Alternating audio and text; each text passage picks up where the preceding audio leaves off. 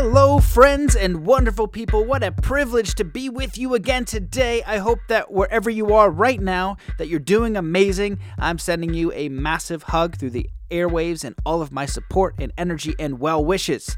Thank you for joining me on this episode. It is another amazing show. We have Kim Reed Fisk back on, and we are talking about how to rewire your brain to remove common negative patterns and switch them to empowering programs. We dive in very deep in this episode and we un- we discuss a lot. We talk about the monsters under the bed or the ideas and limiting beliefs that kind of control us without us being even aware of it. We talk about neuroplasticity. We talk about how our identity can be shaped through pre-programming from our outside influences and how we can choose the programming we want once we know that. We talk about neuroplasticity and how neurons uh, fire and connect through repetition. We talk about brain uh. We talk about the mental bloodhounds. We talk about the subconscious mind, scientific affirmations, complicated equals, why negative emotions are helpful. We talk about the survival brain and so much more. I'm looking at the show notes and there's it's massive show notes. So this episode is awesome. I know that you're going to enjoy it. And if you like it, please do three kind acts today. I totally forgot. I can't believe it that last episode I forgot to say that. The best way for you to support the show is to do three kind acts in the world today. Pick up a piece of trash, pay it forward, and say a kind word. You just did three kind acts. If you want to be a good human and you want to improve your life, um, the best way to do that is three kind acts a day. Go out of your way to do it and don't tell anyone.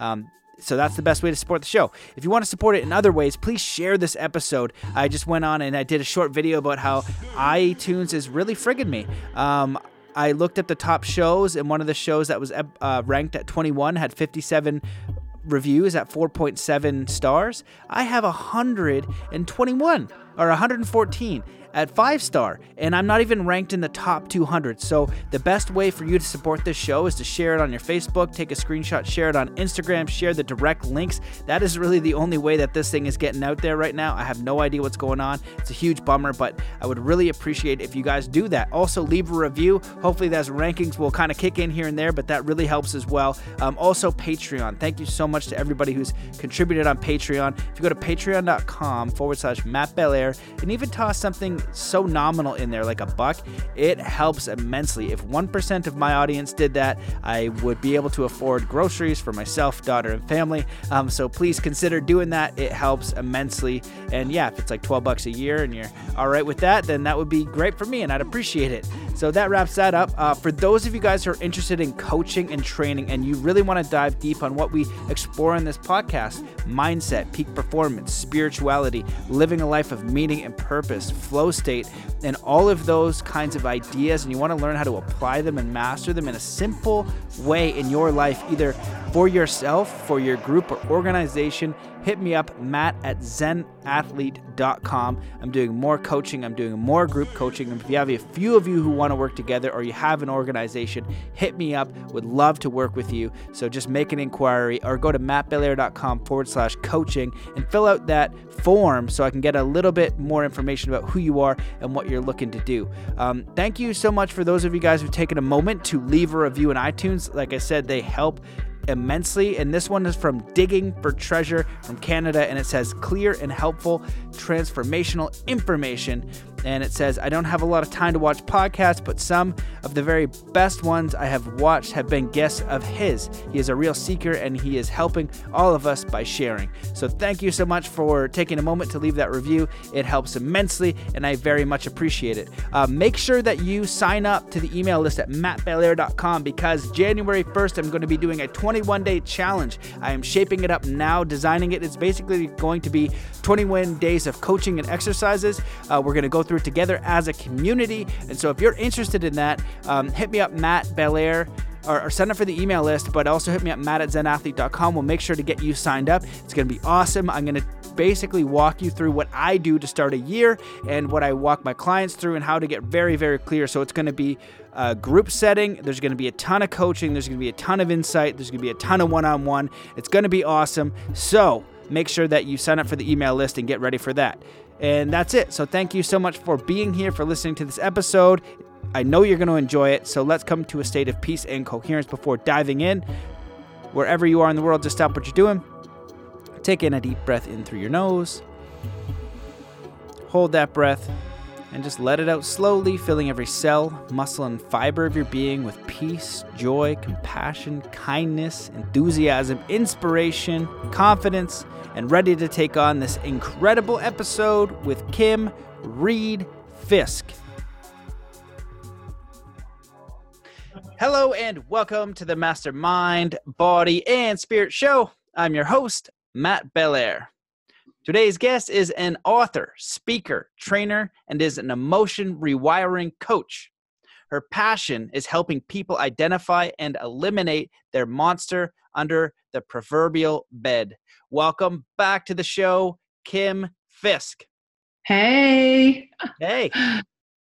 Good to it's see great. you. Good to be yeah, here. you too. Uh, it's great to have you back. I remember our, our, first podcast. Maybe it's almost like a year ago now or more. So crazy. Your, your book came out, and and uh, I just remember when we were chatting how important the information was because you distilled it in a very simple way that I thought was important. And I've been meaning to do the second podcast for a while because I wanted to go through each of those elements and explore them because the way that you've um, put the information together, I think just the awareness alone is huge and super beneficial. So um, I know you've been on the show before, but why don't you give a little bit about your background, your book, and then we're going to dive into each of these elements one at a time so we can um, try to uncover these these monsters so to speak and, and how we can transform them Okay.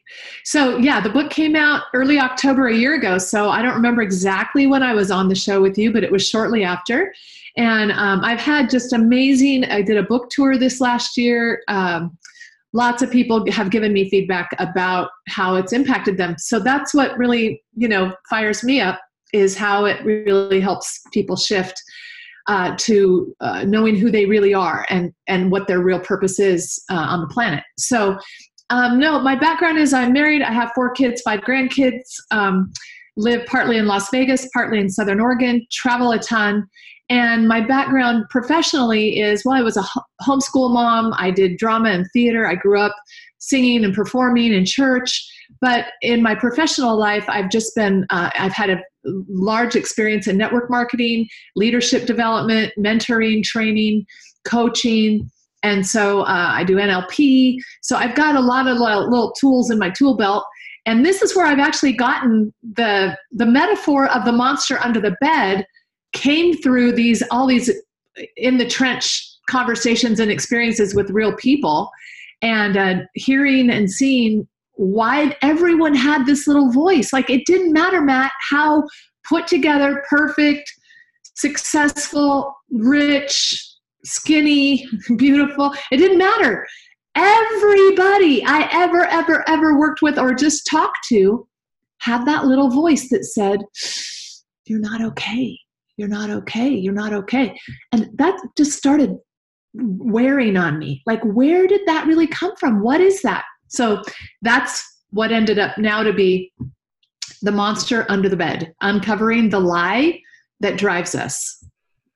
Yeah, that's so important. And the more I do this work, it just seems like a fundamental thing. It's so interesting. In Zen, they'll talk about the internal dialogue and, and what's happening in our in our minds. And most people don't pay attention to that. And most people don't realize that most of the time, unfortunately, most people, that little voice is kind of an a hole and it's not supporting you. It's not in there being like, you can do it. You're enough. You've got this. Don't worry about failures. This is all these settings and all this programming that is like holding you back and like, oh, I'm not good enough. I couldn't do this. I couldn't do that. You know, I don't have a degree. I don't have this and that. And we're not aware of them. And it's limiting the quality of our life and the quality of our consciousness and the quality of our life experience. And so when we get what you've done with these 10 monsters and now you've uncovered some more is look at very common ones. And I've noticed that too, no matter how successful in uh, business, sport, entrepreneurship, beautiful people, that voice usually isn't super supportive. And so it's such a fundamental thing to understand the dialogue with yourself about yourself and that's really what i think your book is about so i'd love you to talk about exactly what the the monster under the bed is uh, give a little bit of background on that and then we're going to go through ideally the the 10 that you've identified and, and maybe we'll do some bonus ones after that. Okay so it's a different way of even thinking about because a lot of times we'll go negative self-talk right or limiting beliefs and that inner dialogue. Well, this premise comes from the, the, the position that when we were like how were we how we were neurologically created basically our whole identity from now as adults from all of our life was steeped and created and and uh, the impetus of it was we were only born when we were born with survival instincts the survival emotional limbic part of our brain. We came pre-programmed with with some survival programming. Fear is a huge survival instinct. Pollyannas that meditated out on the hillside didn't make it you know in the evolutionary process. They, they needed to be fearful like uh-oh uh-oh what's going to happen right? So sometimes matt i judge myself i judge others that are very fear-based but honestly we didn't have a choice in that matter initially right? Initially we came pre-programmed. We also are primates and so we ha- we're a communal species. We're not like i have deer out my window here in oregon and they they give birth and well, they nurse for a little bit but they're pretty self-sufficient. That's not us. We have to have people take care of us. We have to have people in an emotional language be we have to be acceptable to people in order to survive right? This is all done without any language without reasoning without logic. That part of our brain doesn't develop fully until our mid 20s but guess what you already are by your mid 20s well sometimes really screwed up because but this explains why. It's not judgment. It's like oh you know why i hear that voice? And actually i'm going to kind of give another perspective to how you say uh, it's not our friend. It actually doesn't know it's not our friend because it love it it is our friend in its perspective. It has no connection to logic. Even now your emotional part of your brain only hears and speaks understands emotion so when we were little and we didn't have any way of processing anything that happened to us, even if it wasn't a negative thing that happened, let's say our our mom slapped our hand from touching the hot stove, right?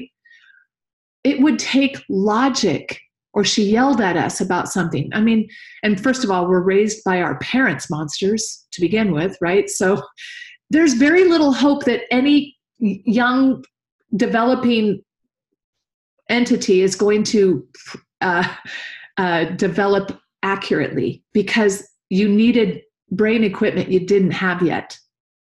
So we processed everything emotionally with the running question Am I okay? Am I okay? Am I okay? Am, am I going to be accepted? Am I be, uh oh? And then fear strikes, even if it's illogical, it's still there. And the limbic brain, the amygdala, whatever, I call her Amy in the book, she only speaks back in emotional responses, which the two primary ones I address are fight and flight, because that's the that's how we survived. And we still do, but we just now, it doesn't make sense to us, does it? All the times where we go, wait, why don't I do what I say? The logical brain is now kicked in. In fact, that's who we're talking to today, is that part of our brain. And now, from awareness, you can go, oh, that's what I want. I hope from the work I do with the book and with what I'm doing, starting out with people going, that's why that voice triggers whenever I get fearful or I set a goal. Setting a goal is messing up the status quo. Trying to grow as a person, you're messing you're messing with your survival emotional wiring because it even if you're miserable, there's a part of that part of your brain that doesn't want things to change because it doesn't know you will survive the change. See how illogical that is? And that's still today. So we so we were created, here's the bottom line premise from it is we our identity was steeped and layered and cemented with this number one the lie that says i'm not okay then you had configurations of why you aren't okay and how that's a flight feeling. Like a flight feeling, I believe, is shame. So the first one we're going to talk about in a second. And on its heels is a fight message called, well, showed up in different ways in our, each of our lives. But the fight message is proving I'm going to make sure I'm okay because I have to survive. So what do I do? I look around at my environment, people that in my world that are that's who's deciding pretty much everything when we're little is these people that are around us and for me it was music i was like I grew up in church singing, blah, blah, blah. I looked around. I'm like, okay, they value this. I better do it. I better be good at it. I better. And they're helping me do that as well because it's what they value. So it's kind of how we ended up having to prove that we were acceptable. We had to do something. And the biggest thing I say in the book is you can never get enough of what you never needed to begin with because we never needed it but we didn't know it emotionally. And emotionally is who's driving the show even today. In fact, most of the time when I'm, I see it in myself, I see it in uh, people I coach and people I know. Your emotional brain is still in the driver's seat without investigation. The emotional survival, illogical brain is still driving. Your little three year old is still driving. But we use now the logical brain to rationalize, justify, and defend the decisions our little three-year-old self makes. So it sound it feels better because we feel like we're it makes sense somehow now that I want the red Corvette. And you know, when it really was about me making sure I look good and making sure everybody recognizes how amazing I am and they want to be me because but I don't want to be me. So I don't, you know what I mean? Like this, but we rationalize it. Well, the resale value on that's really going to be good. And we're going to, you know, it gets pretty good gas mileage compared, you know what I mean? Like this is how we use the logical brain today if without investigation. Yeah, all of that is is so well put and very succinct and super important because we operate most of the day in our logical mind, but we don't understand we're driven by all these subconscious unconscious motives and then yeah we use the logical mind and we we say this is why we're doing it. This is why we have to show up at a job we hate forever. You know this is why I, i'm unhealthy. This is why this and this and this. And we we seek excuses and we're also you know it's so important to understand that this wiring comes like right from childhood. There's a famous i think it's socrates or aristotle. One of them is like give me the boy until um, they're five the age of five and i'll show you the man. And that's and in working with a lot of people too and coaching, what I've realized doesn't matter where they are in their life. That set of childhood really shapes who they are still because we didn't get the education to really understand all of this subconscious stuff, why we operate the way we do, so that way we can bring awareness to it and then change the things we need to. So that is just so well put. I don't need to add anything else to it. And I well, just, there's one more. There's one more component that I think will be helpful, especially as we continue the conversation, and that is an actual neurological, uh, you know, in the last, I don't, I, I don't know exactly, but it's a recent discovery of neuroplasticity. They used to think that uh, once your brain was at a certain point, it was like it was solidified. There was no changing it, right? So that's been a recent um, discovery in medicine that your brain can change. Well, how the brain actually, how this thought and emotion loop got wired in us is through a process called firing and wiring, Hebb's law and what fires together wires together. And so, in the research of my book, um, I discovered some cool stuff about it.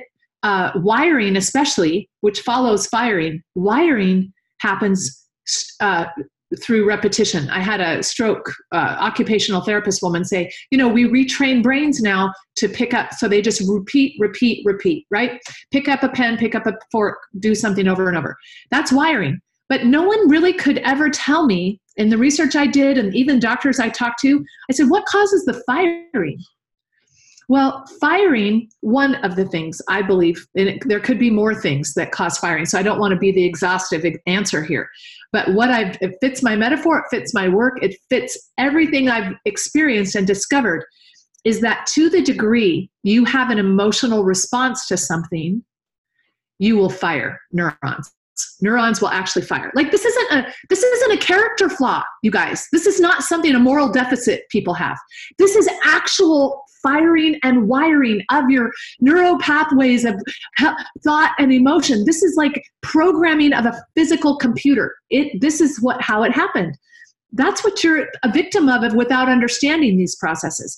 So to the degree you have a, an emotional experience. Now when you're little that's pretty much all you can have because you don't even have the brain equipment. You can't. Have you ever tried reasoning with a three year old? Five year old? It doesn't really work. They don't get it. As much as you would, come on, listen to me. Can't you understand not to touch that, not to run out into the street? It would take a brain they don't have yet. We didn't have yet. So it fired. Let's say I'm first grade. I stand up in front of my class to give a little report about what I did over summer vacation, and I pee my pants. Right? Is that an emotional experience for that little first grader? Absolutely. It's humiliating. The class laughs. So if that had happened just once, there's a firing definitely that happened then.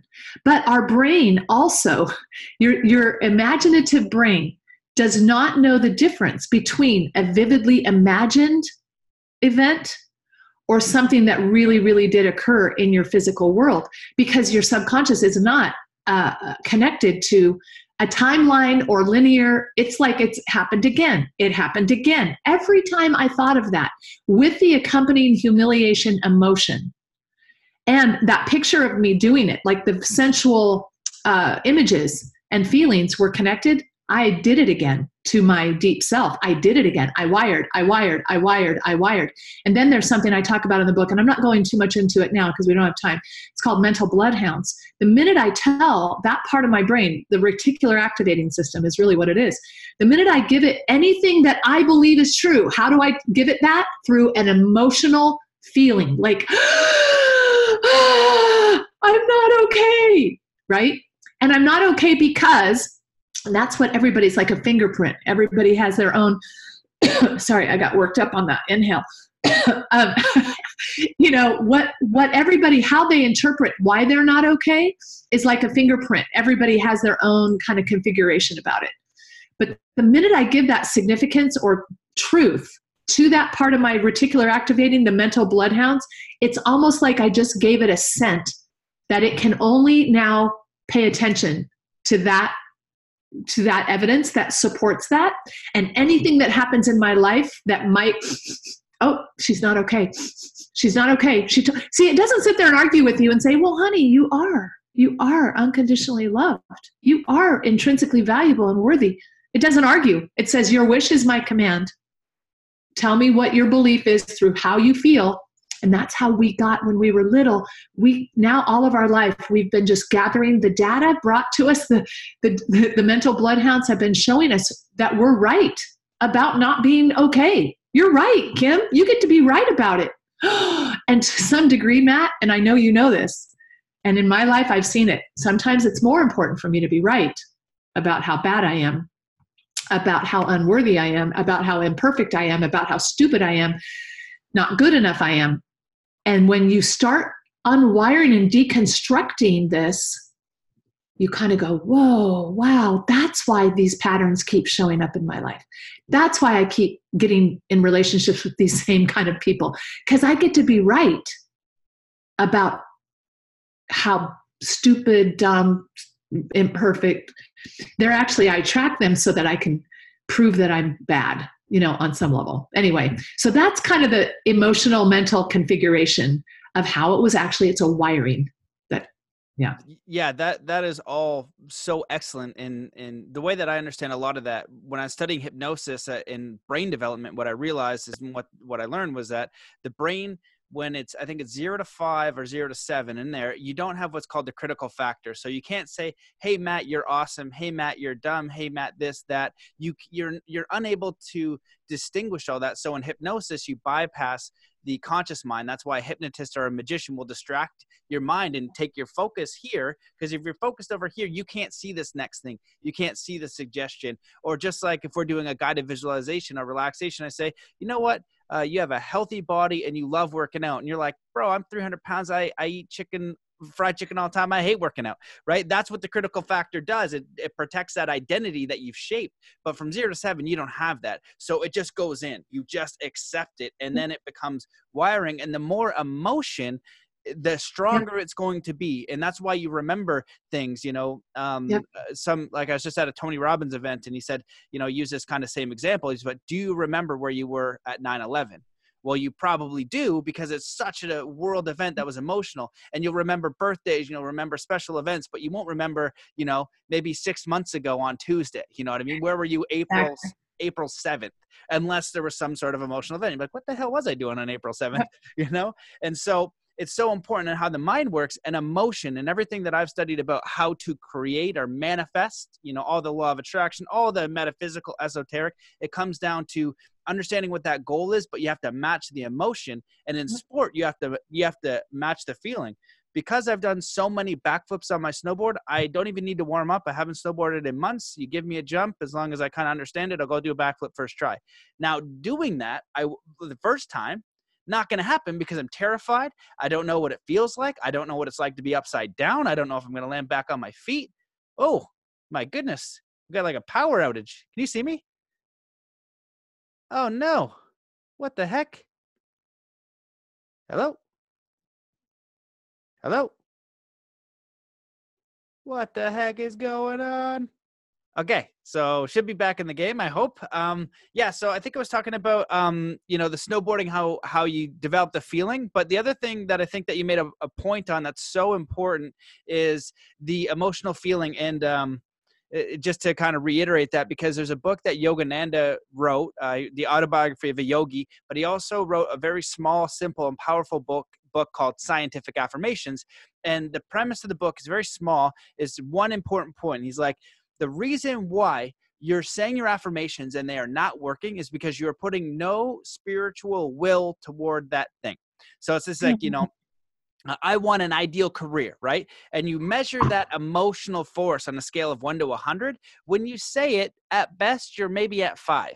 Most people say it at like three out of 100. Maybe if you're pretty good, you're doing it at like 15 out of 100, maybe even 20. Some people who manifest really well are good at, at amping up that energy, but the emotional energy, the spiritual will is paramount in getting the ideal job, the ideal mate, um, finding your career, whatever the case, that, getting healthy, whatever the case may be. And so the example that I use is just imagine uh, a mother goes up to a car that's been flipped over and her, their son or daughter is in there and they're like one to three years old, just these babies, they're not going to think about how much they squat, how in shape they are. If they can move the car, they're going to go over there and they're going to move that thing. And there's many recorded cases of this happening. And that is yep. because they looked at that and they used every ounce of their entire being to move that thing. They were so emotionally driven about what was happening that there was no two ways about it. So, what if you had these affirmations or these goals and then you use that, right? And you scaled it up to a minimum 80, and that's adding that emotional um, element to it. And the other thing that I wanted to talk about that you said that I 100% agree with is the way that the neurology works. When you do uh, something for the first time, it creates one neural connection. Let's say you try to throw a ball, you do it absolutely terribly, and it's going to create one neural connection and maybe a few others because you're going to be learning different things. But the more you throw a ball over and over and over and over and over again, it creates a neural connection. It creates a neural map, and it's very, very strong. And so, because our emotional neural maps that we've created in our minds are so emotional, they're so strong. And uh, I forget how you put it, but it's basically like a slide. So you're going down the you're street, going down. somebody says something, and that's what's going to connect to that neural map of not good enough because it's so big and large, right? And it's going to look for any reason to fire that off because it's so massive in the brain. And what we know now through neuroplasticity, visualization, and things like that is if we begin to reset, like nip it in the butt, focus on what we want instead feeling worthy good enough and whole and complete through our breath and breathing um, it affects our neurology um, what happens is what's called neural pruning. So that map begins to shrink and the map you prefer begins to build and that is bringing consciousness and awareness to how you operate in the world how you feel about things and how you navigate life and that changes the entire way you experience life and what you get and your results and how you feel. And then eventually you get to that point where it's not so much about the outer world because your inner world is so solid, the outer world begins to match that. And you have to do it in the inner world before you get it to the outer world. That's exactly, absolutely. So you pick it up from here. Well, okay. If you want me to start over with the, I moved because that sun was just wonky too. The, you guys, those of you who are enduring this like I hope you're getting value because we're all over the place here. Matt's coming and going. I'm moving around, and anyway.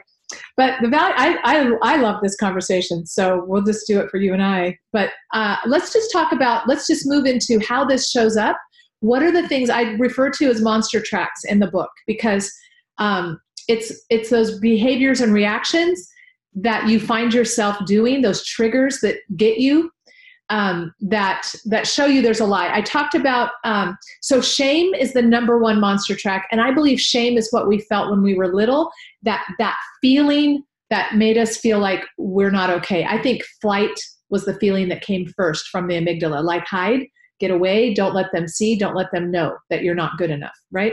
And we still feel that today, like imposter syndrome. I hear people talking about that it's like, well, even if you do succeed, you think it's going to all go away in a minute because you're not worthy of it, and it, you, it's you're going to get found out. Like I've heard so many people say that kind of thing. And um, so shame is that first feeling we had, and on its heels, though, because you have to be okay. It's not an option for you in your survival makeup to not be okay. So uh, to be acceptable, because the people have to take care of you. Remember that. So you're going to find it's a fight message that comes on its heels. Like, well, you better look around and make sure you know what these people value in your world, and they're going to be pushing you in that direction too. So you're going to end up just wanting to prove that you're okay. So um, the other tracks, I think, are are are circled around shame, shame, and then I think self judgment is the, the next thing that comes. It's in the book. I call it people pleasing first. But if I were to rewrite the book today, I'd put judgment next. Because that that's like the partner in crime with shame. Because what happens is is the minute and that's just what can happen you guys right now too. As you are waking up and becoming more aware of this deeper part of you this voice that you feel pulling you you're also going to get more miserable because the contrast between who you really that deeper you that real you and the real and the you that you see in your reality it's going to get worse it's going to get more and more conflicted because you're going to notice it more. Awareness is awareness is the beginning of transformation but it, you can't stop at awareness. Awareness you're just going to aware yourself to death because of judgment. You're going to go well i should know better. I should know better. Well i oh okay i know i know i know. The more you know the worse it actually can be for you. So i don't and we're going to talk hopefully at the end matt just gave some great stuff about rewiring too that once you move into a different place it's not the transformation isn't it's going to start with your logical brain. You're going to understand stuff, hopefully, even from this call or other things you're doing. But you can't stop with trying to rewire it logically. It doesn't work. It didn't wire logically, and it's not going to rewire logically fully. You can't talk yourself out of it. So uh, self judgment will keep you going back to shame, going back to oh, I suck, I suck, I suck.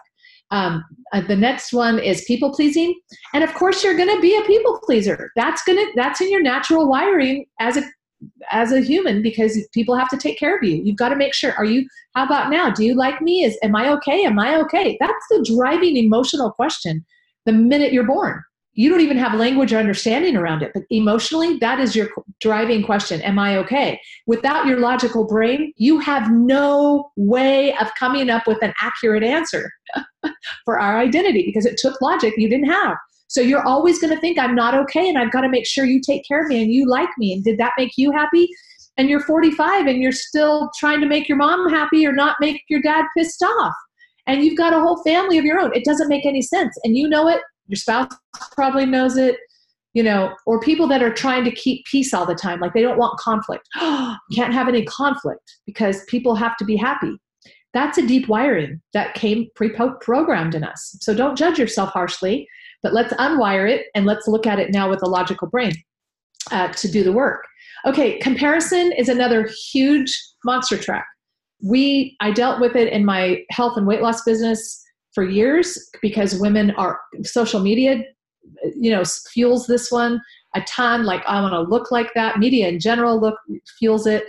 Uh, women have to look like you know if someone else looks better, that just oh see how i'm right about how ugly i am? See how i'm i'm not good enough. I'm not good i'm they're better they're better. They make more money. They live in a better house. They go on better vacations. They've got better kids. But you guys per- comparison is how we were raised. Think about it. You're in school right? How do they show everybody that's all the good kids best and get all the awards and get all the a's? And um, so if you don't look in sports Matt. Sports is, oh my gosh, they're better because they win. there's got to be a winner and loser, right? Sports are not set up to feed self esteem or to feed the real true self. Sports, as a rule, as we know it, as I know it, from a young age, you're put up against others. How do you compare? How do you compare? How do you compare? Now, in all of these things, I said this earlier, but I want to say it again for this for this uh, point. Is comparison bad? No. Is comparison good? No. It's and. It's a hashtag and on all of these things. Is there a component of comparison that actually we can use it to our advantage to serve us, to say what's possible, to maybe, you know, incentivize us, not through a your identity is not on the line here, right? Not that kind of uh, validation, but like, well, wow, if they, I've done this many times in my life. Wow, if they've done that, maybe I could. Do you see the difference in energy?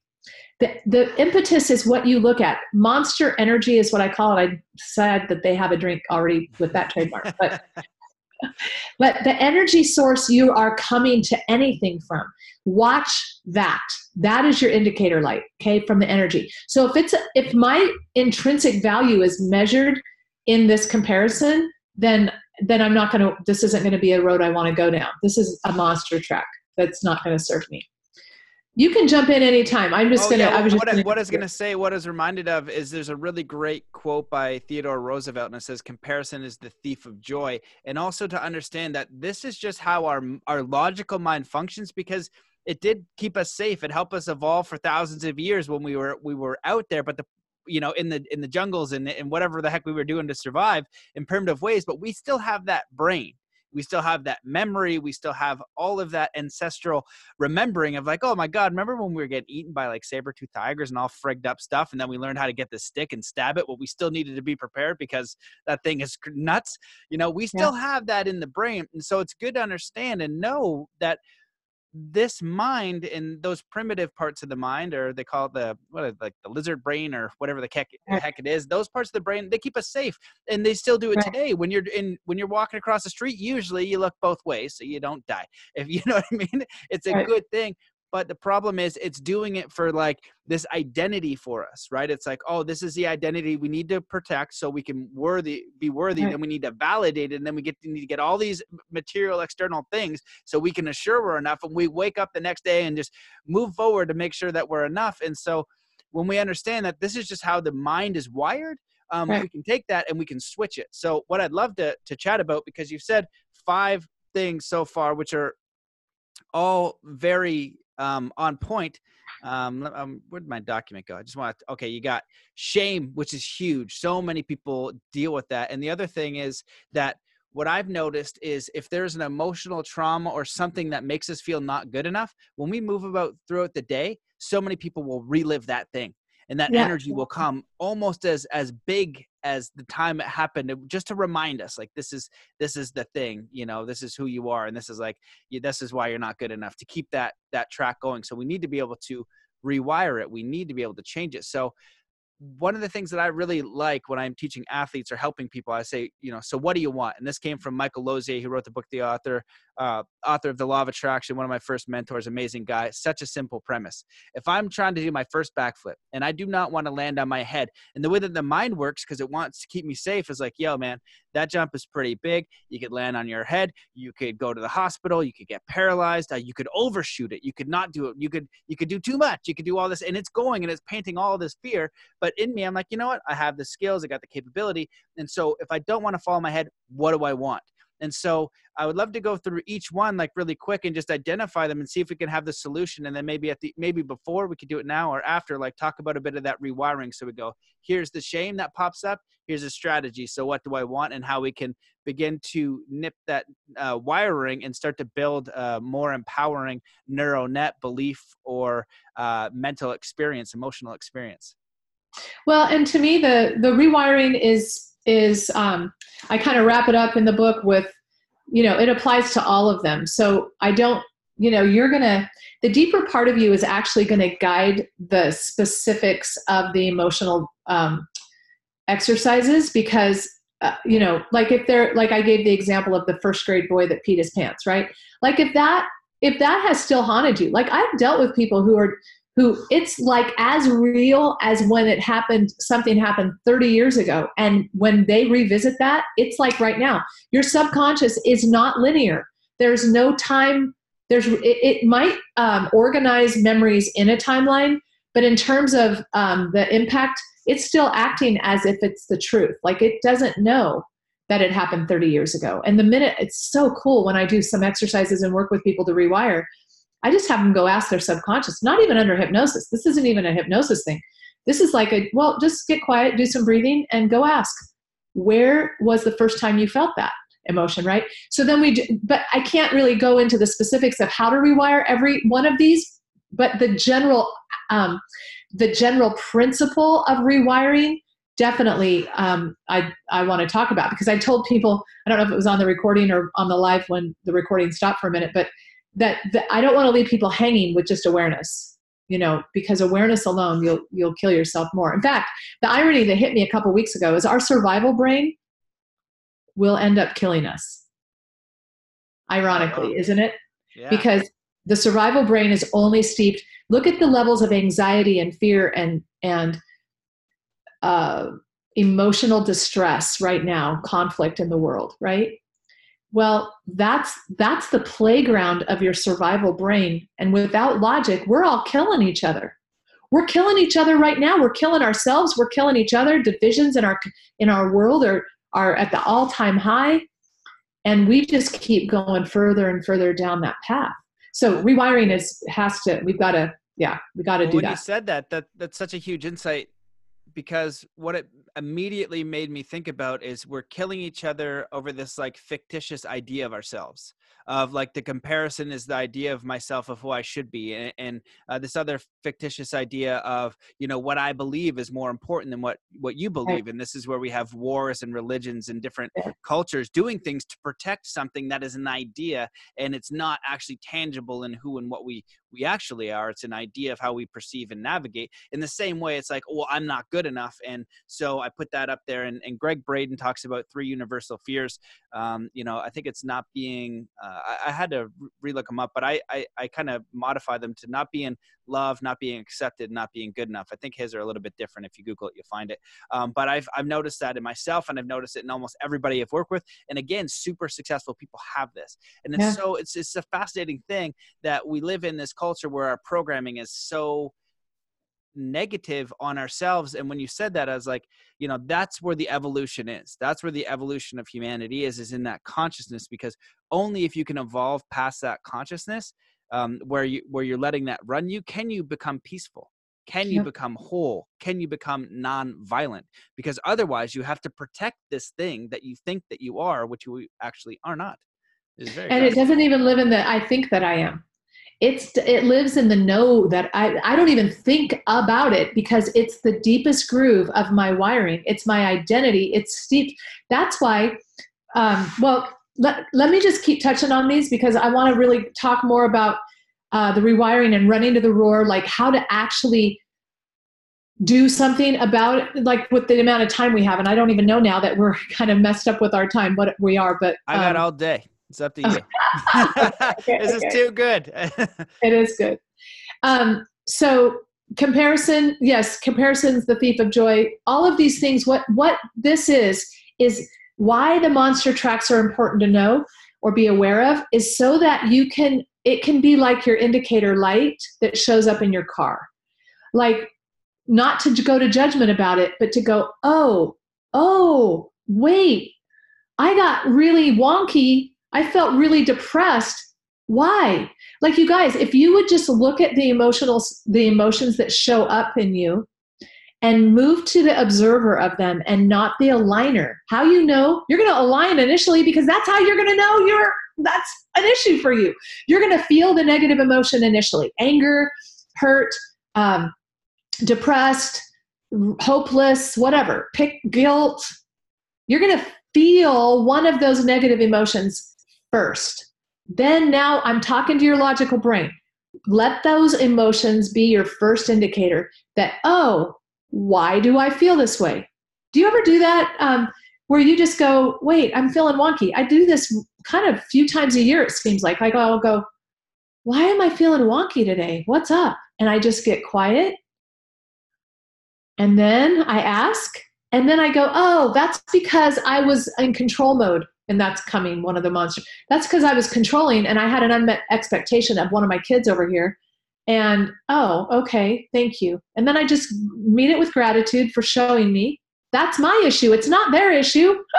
the people that are pissing you off, it's not about what they're doing. It's about how you're processing it, and it shows you where you are. And that's the key for those that are ready to do the inner work. It's an uncomfortable slash painful slash death like experience emotionally because you're really you are triggering death emotions to that deeper part of you that was wired through survival okay so sorry that's that's another thing but that that is a huge piece of the rewiring button pushed because when you get your button pushed what happens? You get angry. How many of you have anger that just hits like that? Okay, there's no judgment about it. Well, I mean, I don't even care how bad you react when you're angry. I'm still not going to approach it with judgment, nor do I recommend you do. If you approach any of these monster tracks with judgment, guess what it actually does? It exacerbates the actual thing to begin with. The thing wasn't as bad on its own until judgment kicked in the thing is never as bad as what happens if you meet it with judgment. So, like in my health and weight loss world, like, right? Oh, I'm doing really well. I've lost 30 pounds, you know, in a month or whatever, and I, I've stayed true to my program. I'm on my diet. What happens when you eat the cookie? If you just eat the cookie and kind of go to an emotional neutral position or an emotional denial actually about it, you don't even revisit it on an emotional energy level at all, you're fine but do we do that? Nope. We go, oh crap, why did I do that? I ate the cookie. Oh, I'm so bad. See, see, I never can stick to my diet. Here are the mental bloodhounds coming in. See, I'm always doing this. What makes me think I can do this again? I can never do this. Ah. And you'll you know tell what? 10 people. oh, you tell 10 people and you go eat 10 more cookies. Yeah. yep. Yeah, it's true because why not? I'm already bad. I'm already off. I'm and off. And that example too, it's it's important to understand like when you talked about the fingerprint because yeah. the way that I live is very healthy. Not everything I do, you know what I mean? Um, but as far as like fitness goes, I have a pretty good fitness practice. I wouldn't give a crap. I'd eat the cookie and I wouldn't judge myself because exactly. I don't have an issue with it. But exactly. something I do have an issue with, um, I'd be like, oh my goodness, you know what I mean? And then then would my mind would trigger and turn on and tell me why I'm not good enough. And it, it reminds me of what people are referring to as shadow work now. And I feel like people in general when i hear it some people i feel like it, it it makes sense and sometimes i'm like it sounds like it's general fluff and you don't understand it and i don't understand it and there's no like tangible thing. What i'm hearing and the way that you shared i feel like is powerful shadow work and when i think about it it's all the stuff in you that isn't perfect. It isn't the ideal Matt. I was supposed to wake up at 6 today but i woke up at 8:30 and then you know because of that then i get up and i judge because i'm not that yeah. perfect guy who's jocko willink getting up at 4.30 a.m swinging some kettlebells right i'm doing okay and i can do better but when i add in the judgment of myself of not being this ideal perfect um, picture. For the girls it's like skinny photoshop perfection look you know what i mean? Smelling wonderful all the time. For me whatever that ideal is and because i'm not hitting it then i'm not enough and there's always this gap to being enough. Yeah, and then all of those monsters come in you know and they do their thing to make sure that i stay in that way. So i just want to share that because it's very important. yeah and you never will get there from there. You will never get to enough from there. You can never make enough money. You can never be fit enough, never be healthy enough, never be rich enough, never be perfect enough, never be smart enough. You will never be. And that's the cause of our suffering in this world. Like we keep striving for something, you know, we're looking for love in all the wrong places. You're not going to find it externally. And um and you're not going to find it cerebrally, by the way. Like it, it this can you can't talk yourself into you can't only use that that's a piece of it. So um but watch and see what pushes your button. What right now matt we're in a we're in an offended a button ready to be pushed world. Like watch what you know i've got my kids saying mom you can't say that. Okay okay, did I, I mom or people are saying oh oh you can't you can't call it that or you can't now is it good? Yes. Is it bad? Yes. Do you see what i'm saying? There's there's all but my and i talk about a, a great example in my book about this actually. I'm not going to reiterate it here but the point of it is offense is always taken. Even if it's not even if it's meant. Like someone could be really angry and their button pushed towards me. So does that mean what? I don't I don't have to. If you get a button pushed, whether it's an offense that you've been offended by or you get angry about, go look because my my principle that I'm pr- pointing out here is that you're there's a wound you're protecting with that button. People are getting too close or you just need to be right or you're worried about somebody knowing something you don't want them to know about you and there was an inference or an eye roll. Like it can be all kinds of stuff, right? That just says, "Oh no, you this is uh this is not okay."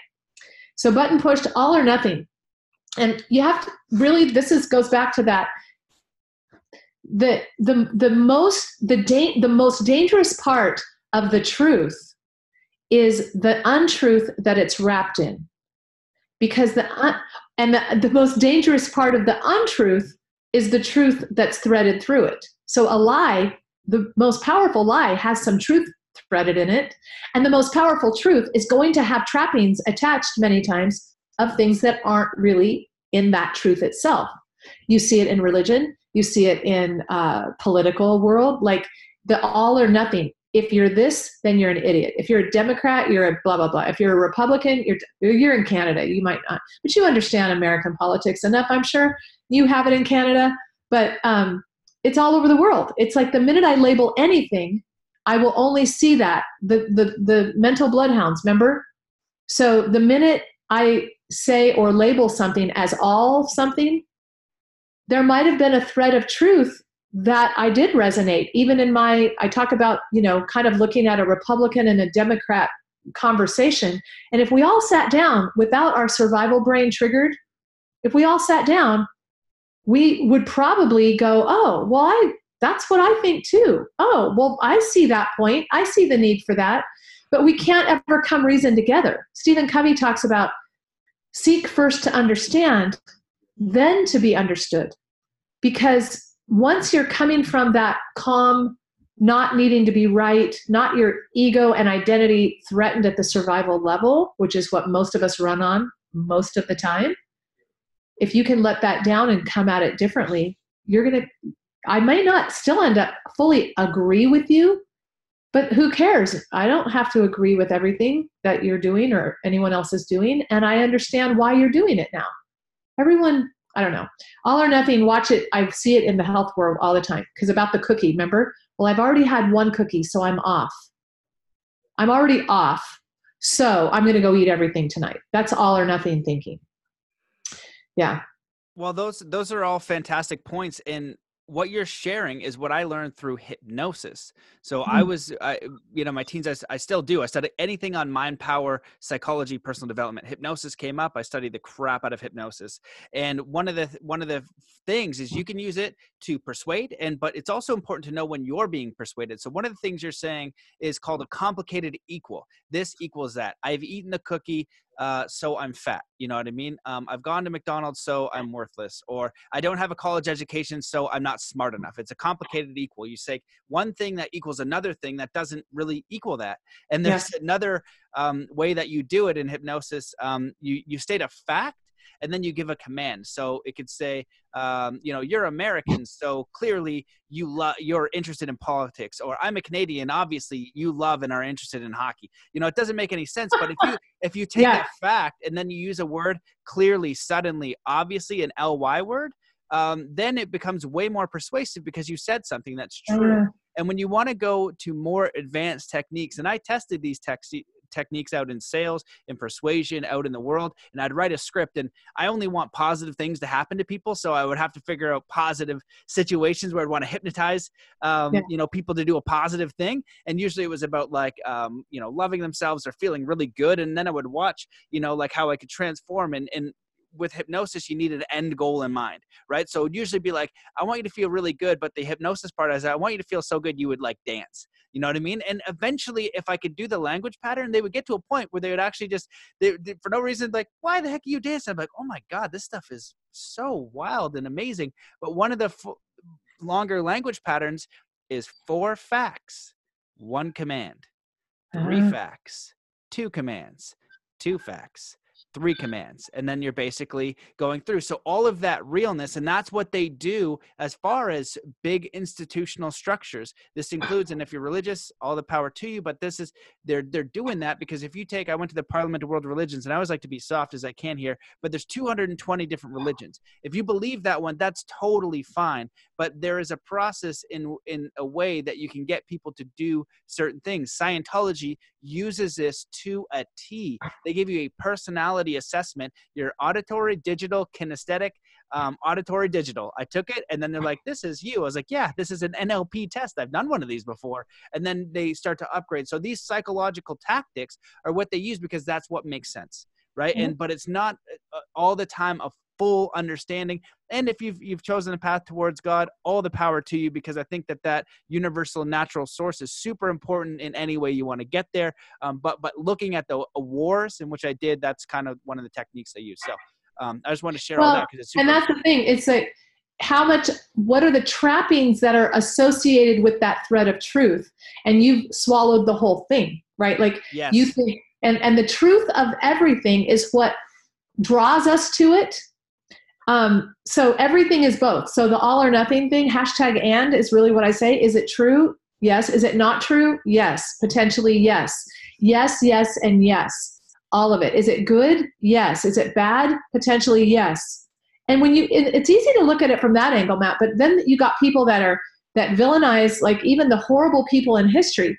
I just have a philosophy in my life that people all do what they think is right. They're doing they are well intentioned. And even the most evil person you can think of probably had, or I just do believe, they had good intentions initially and then got lost.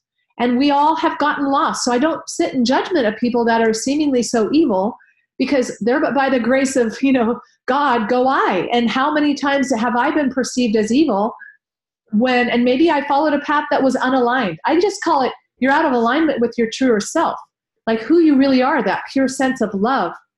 You're not aligned with that. That's when we sin, is when we're not aligned with our true love, you know, essence, which is what we really are. And the more we're out of alignment with that, the wonkier we feel, the more conflicts we have in our life, the more monster tracks show up.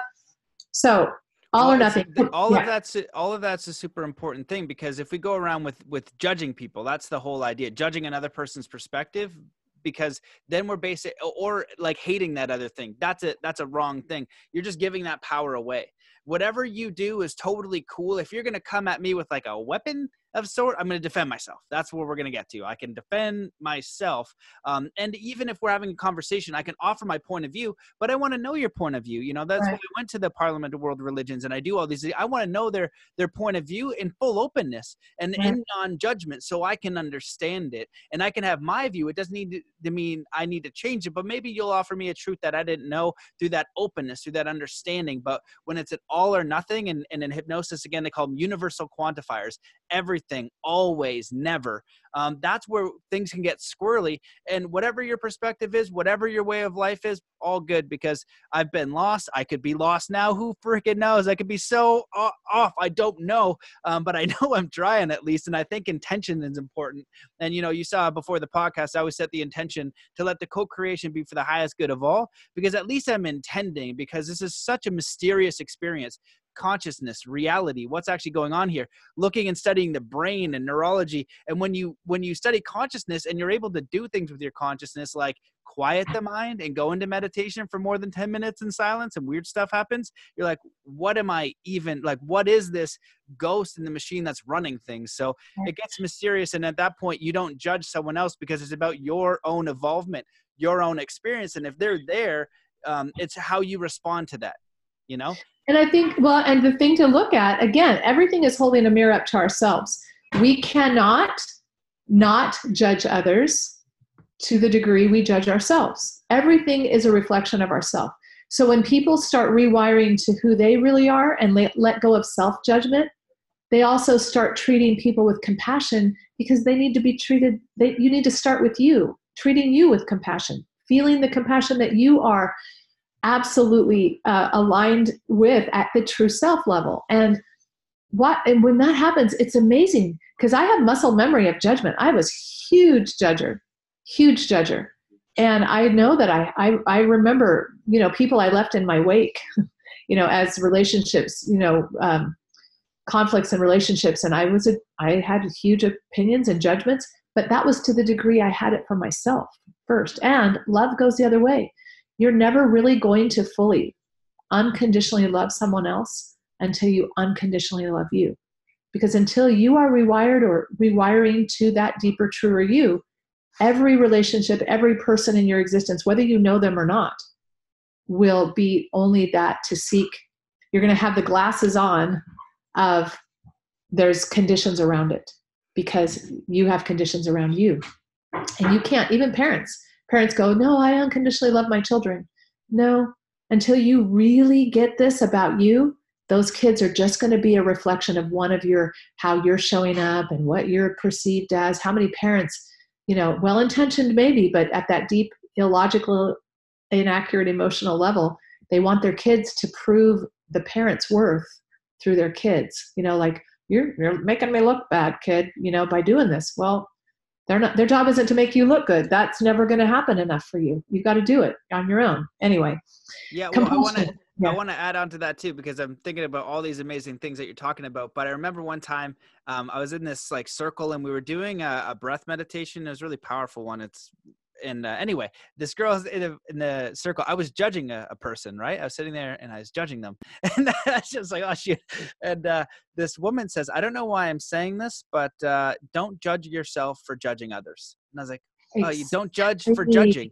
And I was like, oh, that's so interesting because it's just how our mind operates. We judge, and then I then I judge myself, and I think about what you're saying and the idea of like having real, honest, authentic, unconditional love for yourself is the highest ideal of any human being. And I know very few people, even if I think about it, I know people who are close to that and I've had a couple people on the podcast I think are pretty high eh, up there, and it's a beautiful thing. It's a beautiful state to be in, and I think it's the most important thing we can do, especially if we're gonna we're gonna pass that on.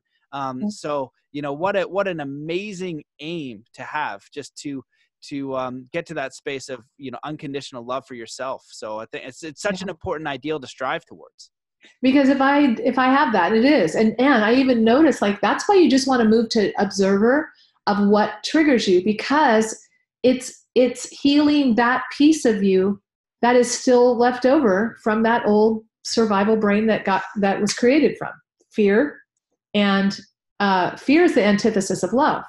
And so we even though our deep spiritual essence is i believe we were created from a love energy pure pure pure love we're a piece of that. But neurologically physiologically we were created with fear. So that's why there's this conflict. And in the Bible, it talks about the spiritual man and the flesh, right? Well, this is, I believe that's where this conflict lies, is, and you feel it until you can move to observer. When you move to observer, no judgment observer, like a scientist, looking at your reactions and your responses, your judgments as an observer, and go, oh, thank you. I, I, I teach when you feel triggered, let that trigger feel it because you're going to feel it. Move to observer and then move to gratitude for it. Because as soon as you can move to gratitude you're not going to judge right? And you're going to be thankful for showing me oh you know why i got you know why that made me mad? Is because that pushed the button of me not being in my configuration i needed to be special because i think the lie that i've identified in my little self was that i was only average. I wasn't good enough because average was my silver bullet word and being special was my driving monster energy proving only in certain areas though. I wasn't special in every area. That's what doesn't make sense either. But it doesn't matter. It's my configuration and i have to learn how to observe it and go oh i got my button pushed a couple weeks ago about not being special. And i didn't catch it for probably a week because it was just a slow burn of the button was being pushed slowly and i kept and i go oh Oh my gosh there's that energy there's that feeling again. What's that about? Observer breathe. Oh okay that's that. Okay thank you. Because don't you i mean it wasn't about the people pushing it. That's blame is number 10 monster track. Because our natural survival brain is not going to have you be responsible for your life. It's going to be somebody else's fault. That's a protection mechanism for you and it's illogical emotional configuration. You're not going to take responsibility for yourself naturally. It's always going to be someone else's fault. And to the to the point of being right about how bad i am i'm always going to have somebody probably if i'm wired this way which most people are i'm always going to make sure i have somebody to blame. Because that's an important configuration of my ego my my little self that's inaccurately you know functioning still as a 3 year old because I got, haven't you ever heard little kids fighting? Mom, it's his fault. No, it isn't. It's your fault. No, it's your fault. Like, we're still that way. We just, we sound better because our logical brains have made us more socially acceptable. But if you go sit in board meetings or if you go sit in any kind of corporate setting like I've been in before, like, or church meetings or family discussions, but it's your fault. And if you hadn't done this, then I would have, right? That's a huge monster track.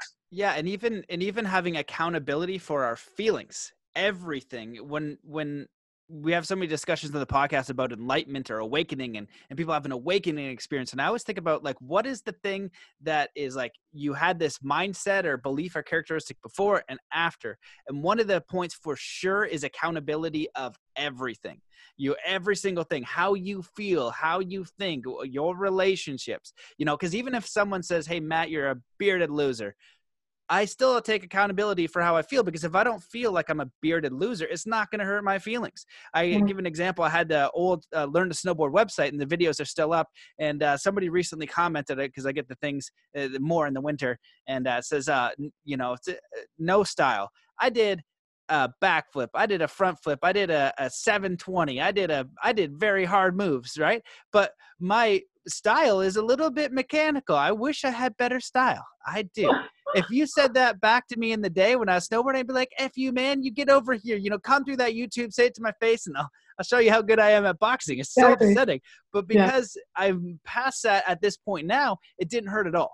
You yeah. know what I mean? So at that point, if I accepted the accountability of how I felt, it's like, oh man, that really hurts. Like, what in me is not feeling good enough about my snowboarding? Is it because I need to be more worthy? Is what is that awareness? And if you bring up that awareness, um, you know you're going to have more information and and like you just said about yours that one took a week when you get better at it it's quicker and quicker and quicker because you're living in these emotional states most people are living in an emotional state of anxiety of depression yeah. of fear of not being good enough of all these lower states we want to get yeah. into the states of inspiration excitement why are we not waking up thrilled to be alive? Why are we not waking up confident, uh, kind, compassionate, enthusiastic, inspired, joyous?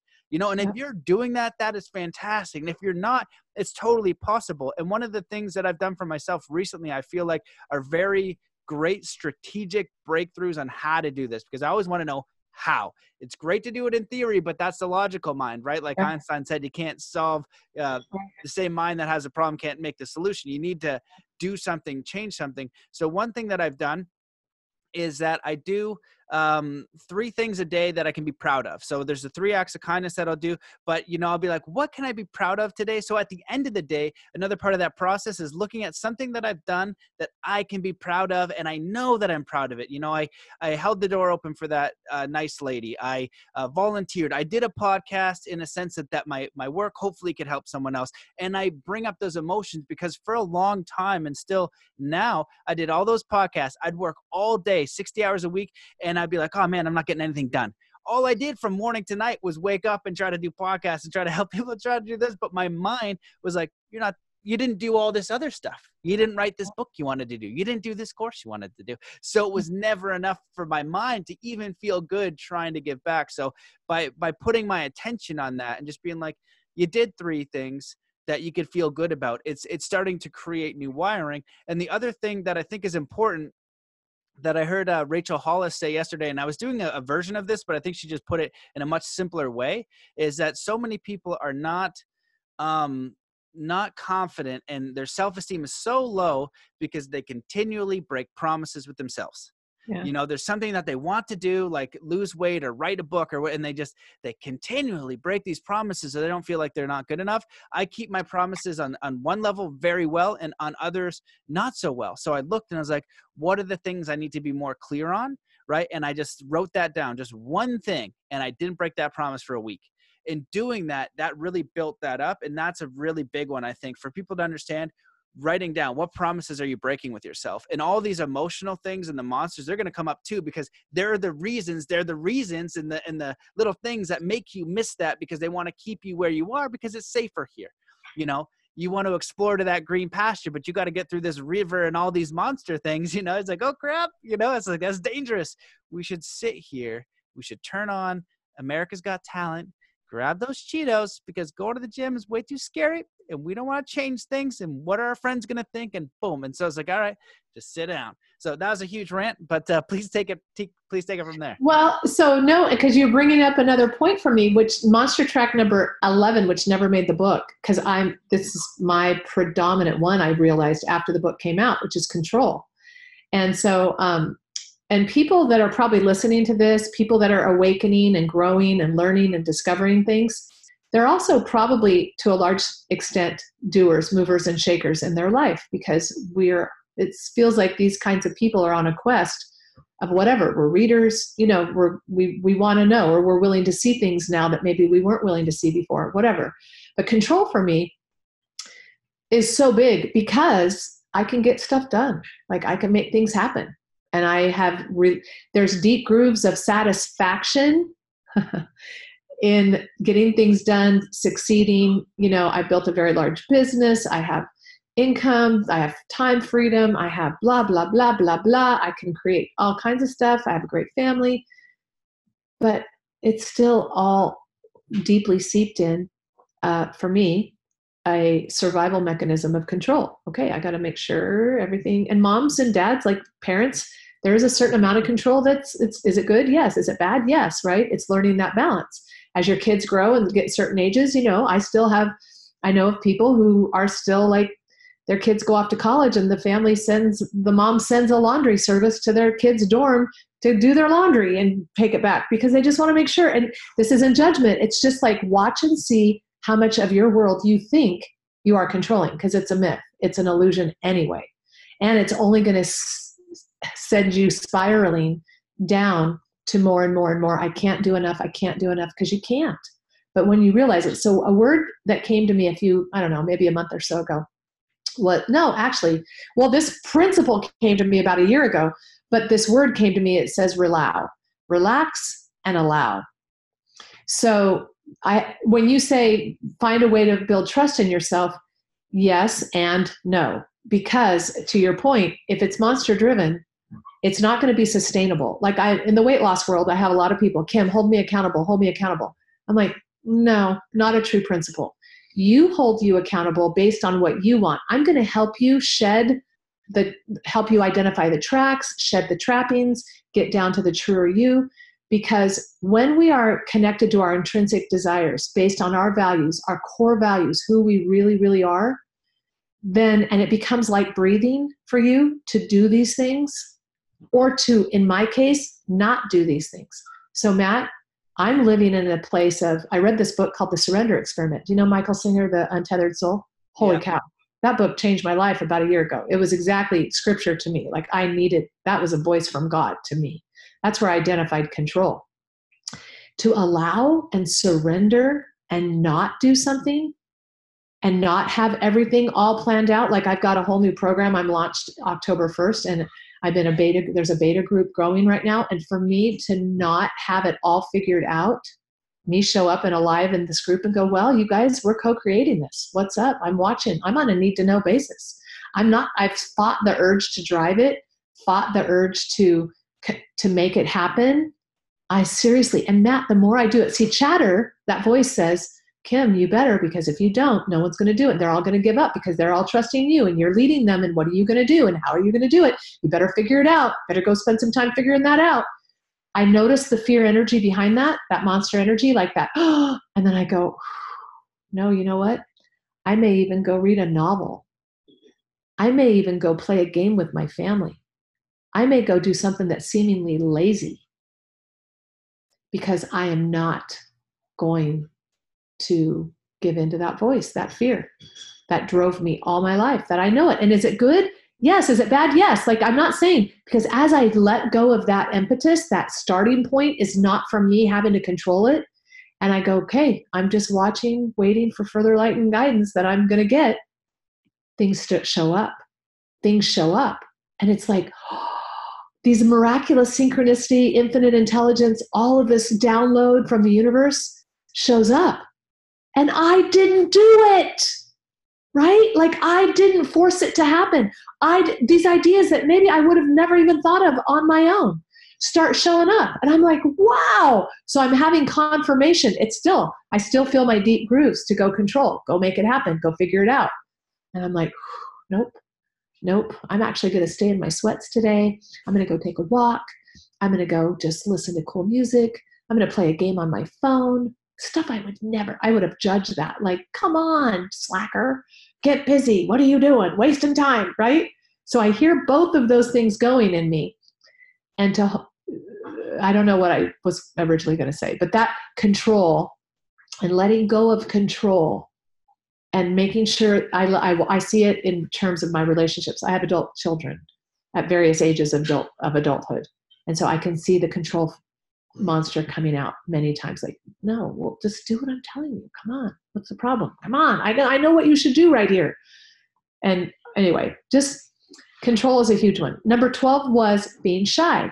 When I deal with people and they say, well, Kim, I'm just shy. I'm like, well, what's that about? Shy. Sounds like you're worried about what people are going to think about you like you don't show up to your true authentic self you're not showing up in your world. And they go well i'm an introvert. No i have introvert members of my family who would not be characterized as shy. They just are an extra internal processor. But shy means i'm fearful of something. I'm worried about being smart enough. I'm worried about you liking me approval. Shy. Watch for the shy monster because i really believe that it is a monster. And then unforgiveness. Unforgiveness is um, also rampant. It comes in with button pushing because when you offend me, I'm going to hold that, I'm going to hold something against you. And all of these things, and many people know about unforgiveness and how it really hurts the person doing it. Like you don't forgive someone because they deserve or don't deserve your forgiveness. You forgive everything, number one, because you've forgiven you, where it starts. And number two, it's because it only hurts, it hurts you way worse than it hurts them and so to let that go and to meet that that wound with compassion and it's kind of like you know um, hurt people hurt people in a way right? That phrase i love that phrase. Um, and jesus even that example of on the cross when he says forgive them because they don't know what they're doing. It's not about me it's about you. I'm sorry i'm sorry that you're this angry. I'm sorry that you felt you needed to say that hurtful thing to me or do that hurtful thing to me. In a lot of rewiring work, you're going to go back and do a lot of forgiveness for parents because they, even if they seemed evil, they, in their way, did what they thought at the time was the best thing. And you can't control that now. You can go back and, and forgive it and rewire. So, rewiring is a process, an emotional, it can start logically because that's who's going to decide if I'm going to go do this work or not, is going to be your logical brain. And the only way your logical brain is ever going to arrive at the decision of doing the rewiring work is if, I don't know, I hate to make a blanket statement here. Most of the time it's because of the pain you're in. The pain you're in and is is it needs to be greater than this pain of facing this monster under the bed. Because but when you get the fear that it, you're going to have, when I did this for real when I was a kid and I lifted up that bedspread to see what was under there, of course I did it during the day at first. It's like, wait, probably my mom was with me. Because I knew there was one. It wasn't in a belief or a thought, it was knowledge at the deepest, deepest level of me. I knew there was something under my bed when I was like six. And so that's what I'm talking about here. These things are so deep in us. They are our identity. They have what have, for the good, bad, and the ugly, they have formed us. And when you approach that with any kind of question or inquiry, it's going to feel like you're going to die. And there's three distinctions I talk about. Running to the roar is run to it. Like just go, do your taxes, get them done. Because once you get that done, you're going to feel so much better, right? Like um, do the thing that you think is going to be really hard if you can. Just go do it. Don't think about it. I love the five second rule, Mel Robbins too. Don't even think about it. If you take more than five seconds, you'll be talked out of it. Just run, go do it. But if you can't, there's a sneak up on the roar option, which I use in several areas of my life. Cleaning my kitchen, cleaning anything, cleaning out a closet. If I just sneak up on it, if it seems so overwhelming, I can't deal with it, then I just go, you know what? All I'm going to do is this. I'm just going to put my shoes on to go out and run or walk. I, am not going to go walk. I'm just going to, I'm just going to get dressed for it. But I'm not going to do it probably. It's okay. And I get dressed, put my shoes on. You know what? I'm just going to go to the end of the block and come right back. That's seriously all I'm going to do. And I go do that. I get to the end of the block. What do I do? Sometimes I come back to prove myself right that that's all I'm going to do. And that's okay because I'm not going to judge. And then I go, well, you know what? This is okay. I could go to the end of that block, right? Like I sneak up on it and I don't trigger huge resistance. Resistance is what you don't want to trigger. That's the monster feeling. You're just arguing with yourself anyway. It's like I'm going, who am I talking to in here? But it's, it's the other part of me. And then resting to the roar. And that's the description I'm giving to you right now is I rest because that is for me in many instances harder than running or sneaking up. Like it is it's doing some deep deep work for me to rest. And when I do that with trust as my ultimate thing that I'm not in control of my life anyway. Like honestly, I'm not. I'm not control I'm not in control. I'm I'm and I don't want to be because when I'm in control, I have to figure stuff out that I'm not good at. The universe is much better at figuring it out. Why don't I just let consider the lilies, the scripture says. Consider the lilies. They don't toil, they don't worry. They just be. They just be. And as you just be and learn how to rewire to just being and knowing that your being is unconditionally valuable and loved and worthy and perfect as you are because you be, because you live, because you breathe, you never needed to do anything. And deconstructing, unwiring, and rewiring to worthy, rewiring to unconditionally love, aligning to who you true are, truly are, that's where that's my mission. That's what I really am put on the planet, I believe, to do helping people do. That's amazing. You made so many awesome points there, and I kind of wrote down a few things that I wanted to touch on. But when you were talking a while back, it reminded me of this prayer that I love, and it's uh, it goes, "Grant me the serenity to accept the things I cannot change, the courage to change the things I can, and the wisdom to know the difference." I love that prayer because it's so important. And as you continued, I had this uh, realization recently when you're talking about sneak up on the roar. Um, I wanted to run 100 kilometers in a month. Uh, you know, I work out a lot, but I don't usually run. I don't like running. It's not very exciting to me. It seems boring. I'd rather throw some weights around, punch a punching bag, skateboard. I'll do anything, but run, run to me, it's not yeah. fun. Some people love running. It's just not right. my favorite. But right. I was like, all right, I'm gonna run a little bit more, get this cardio up, because um, I, I weigh a lot somehow, and it's not it's not fat. It's just weigh a lot. And um, so I ran 100 kilometers last month. And what I did was when I had a minimum, so three miles is pretty easy for me. So I'm like, okay, like I'll do uh, three miles. And most of the time, the goal is five. Like it, I'm like, if it's a day I'm feeling good, I'm, I'm going to run five. But it takes a while. It takes like an hour. And so I just go, you know what? I'm going to do three. That's easy. And most of the time I do four or five just by getting out and doing it. And it's the principle of, um, you know, I have a cousin and uh, he wants to improve his fitness. And he's like, you know, I'm trying to work out three or four times a week. And I was like, man, I was like, you got to change that mindset. You're not going to get anywhere with that because you've had the same result for so long. I was like, work out every day. He's like, what? I was like, work out every day. I was like, just show up at the gym and give yourself a minimum. I'm going to show up at the gym every day and I'm going to walk one kilometer. That's it. Yep. You want to do some bonuses? You go ahead and you do some bonuses.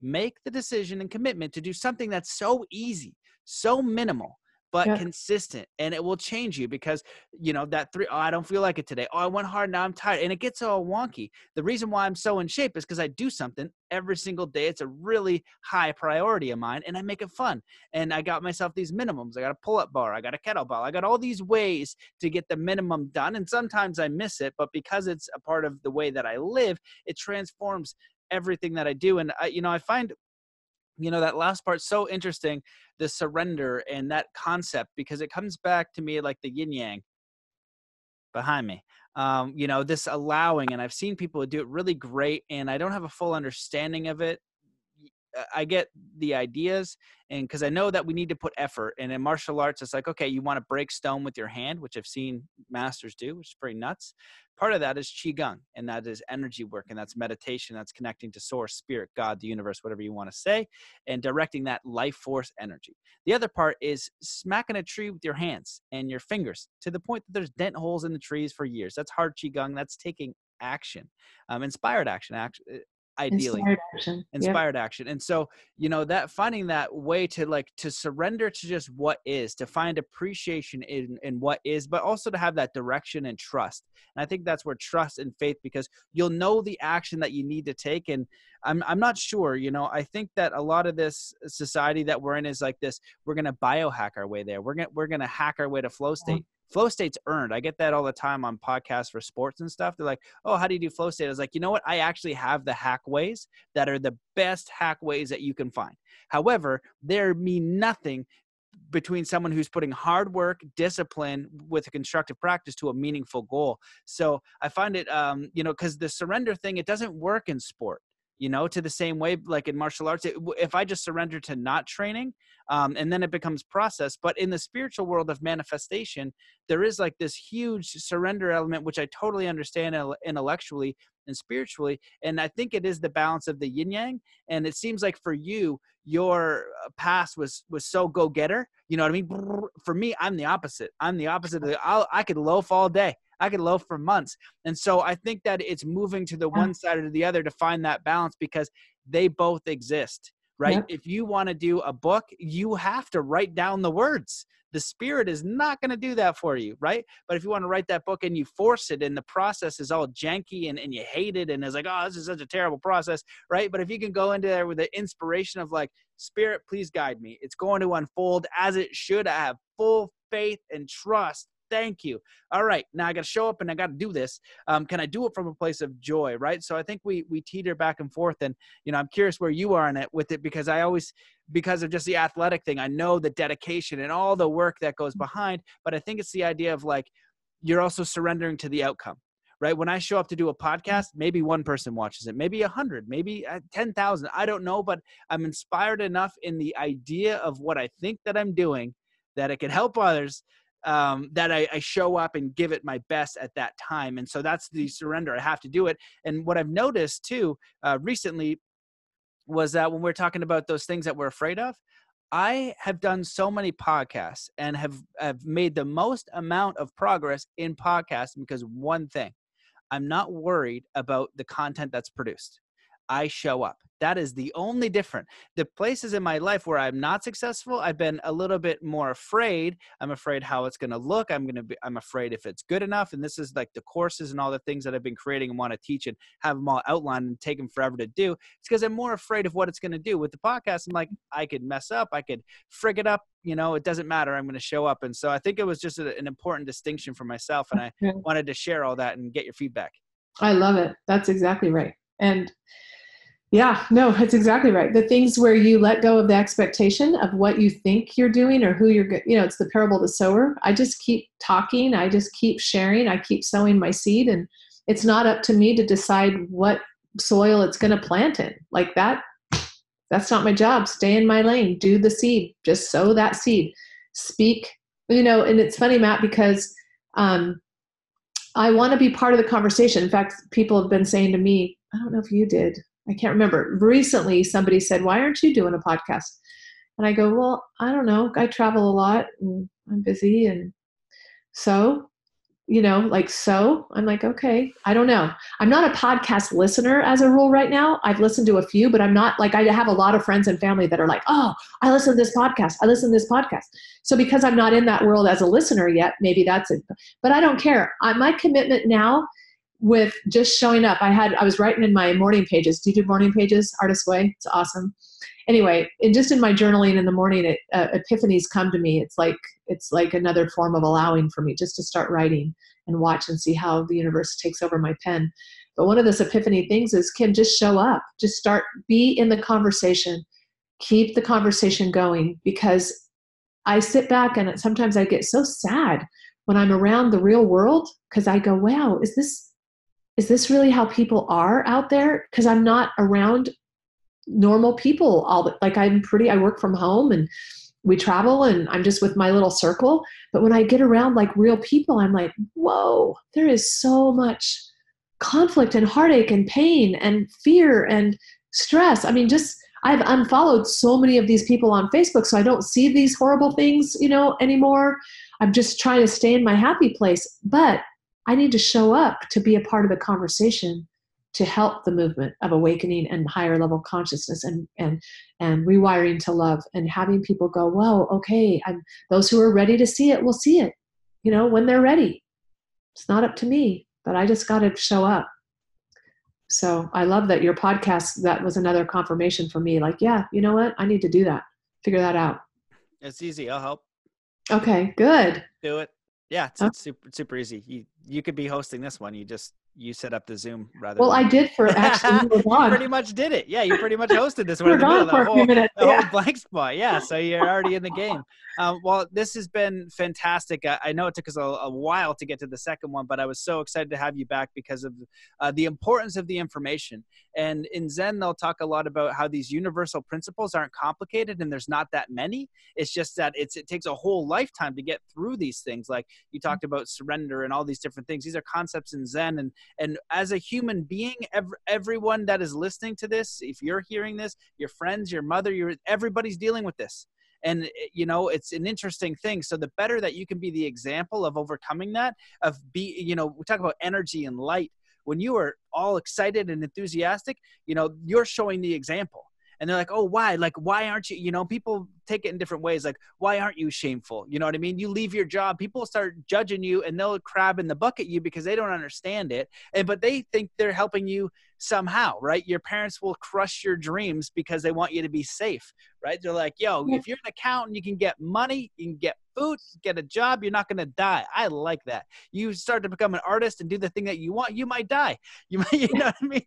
And so you know they do it out of love but it's just it's just part of that process. And so it's uh it's it's such a these are such important concepts and we can only uh, do our best to get better at them and and bringing awareness to them and tools to transform our neurology. And the good news is that it is absolutely changeable. Anything in yourself that you don't like, anything you feel awful about, anything that you're fearful of, anything that you want to do and create, you can absolutely do. You have that right here. You have God, spirit, the universe, all of that it, it, within you, but it doesn't happen immediately. It happens over time and just be easy on yourself. But you can change the way you think, the way you feel, your circumstances in life, um, and everything around it with with simple tools and simple understanding. It just takes a little bit of work. So, um, thank you so much for coming on. Feel free to add on to that and anything that you wish that I had asked, anything that you want to share before we close.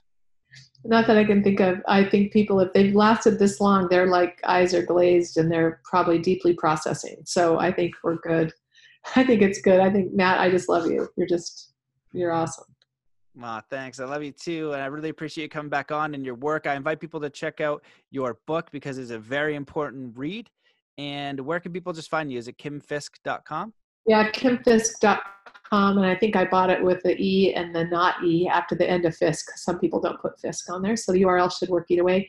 Um, the book is on Amazon. Uh, Monster Under the Bed: Uncovering the Lie, or just Monster Under the Bed Fisk. You should find it. It's on Audible, Kindle, print.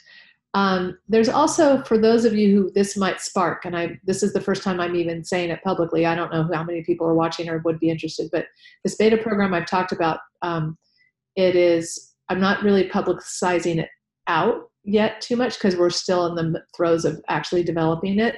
But it's good. It's really good. It's called Ignite Vision. So uh, www.ignitevision.be. And really, the opt in on that website is a very cool uh, vision exercise that's using some of the principles you talked about bypassing the conscious mind. It's not hypnosis but it's a it's a relaxation meditation exercise. It's powerful. So even if you don't want to do my whole program right now but you want to do the vision exercise um, go try that vision exercise out. And there's little questions after it. I'd love to hear how it how it impacted you. You're going to need about 30 to 45 minutes completely undistracted so plan that well. But i'd love to hear if that impacts anybody and um, anyway I'm just excited and grateful, Matt. Thank you so much for for letting me share and for your heart that you're doing all the good you're doing in the world is is inspiring to me. So well, thank you so much for the kind words and thanks for coming on. And yeah, Ignite Vision sounds super cool. I'll have to check that out. But yeah, thanks for everything you're doing too and for this discussion. It was awesome. Okay. All right. Okay. Bye. Thanks guys for listening. Bye. There you have it, ladies and gentlemen, the absolutely phenomenal Kim Reed Fisk. I hope that you enjoyed that episode. I hope that you learned a lot. I feel like that was a very amazing episode as far as practical applicable advice for mindset neurology and how to really shape the beliefs because your beliefs are really shaping your reality. So I think that this was an amazing episode. I hope you felt the same way. If you want to share it and you want to support, please share this on Facebook, take a screenshot, share on Instagram, tag me at Matt Belair, share in blogs, share in Reddit. Um, the direct shares are really what is key for this right now. As I said, iTunes is doing something to, uh, I don't know why I'm not getting the reach that I should be getting getting, uh, the show should be getting for these amazing people, these amazing messages, and this amazing education. So, my listeners, you please do what you can to share. It helps immensely. I know you're busy and have your world, but if you are getting value from this, please support the show. The best way to do that is to do a kind act today for someone else. Say a kind word, write a friend you haven't talked to for a long time, forgive somebody who you've been trying to forgive, like actually forgive them and let them know that you did. And uh, just do something. Just be a good person in the world that you walk in every day because we are all engaged in this incredible mystery called life, and, and very few of us have any idea what the hell's going on. I certainly don't. And you probably don't either. You might think you do, but you probably don't, or you're probably pretending. And then other people pretend that they do even harder. It's like a mask, it's like poker. We're all pretending to know what the hell's going on, but we don't know what's going on. It's super confusing here. So be kind to people, and uh, that's like a real thing that you can do. And, and I think it's good um, because we're going to be engaged trying to solve the problems and the mysteries and puzzles we are all dealing with. So kindness is awesome. Uh, be kind to other people. If you want, you can also chip in on Patreon. That helps immensely. So, you know, even if you chip in something nominal, you don't even think about like a buck, uh, 12 bucks for the year, it, it, helps so much to keep this thing going. And what else? Oh, for coaching, just hit me up, matt at zenathlete.com. And I'm just going to wrap it up there. Uh, thank you so much for listening. I'm wishing you all of the best. I appreciate your time and attention. Sending you all of my energy, good vibes, and and uh, just yeah, energy and good vibes to you, and wishing you all the best. So let's come to a state of peace and coherence before we close it up. So wherever you are, just stop what you're doing. Take in a deep breath in through your nose. Hold that breath and just let it out slowly, filling every cell, every muscle, and every fiber of your being with joy, peace, contentment, compassion, kindness, inspiration, motivation, enthusiasm, confidence, and ready to take on the rest of the day. So, thank you so much for listening, and we'll see you in the next episode.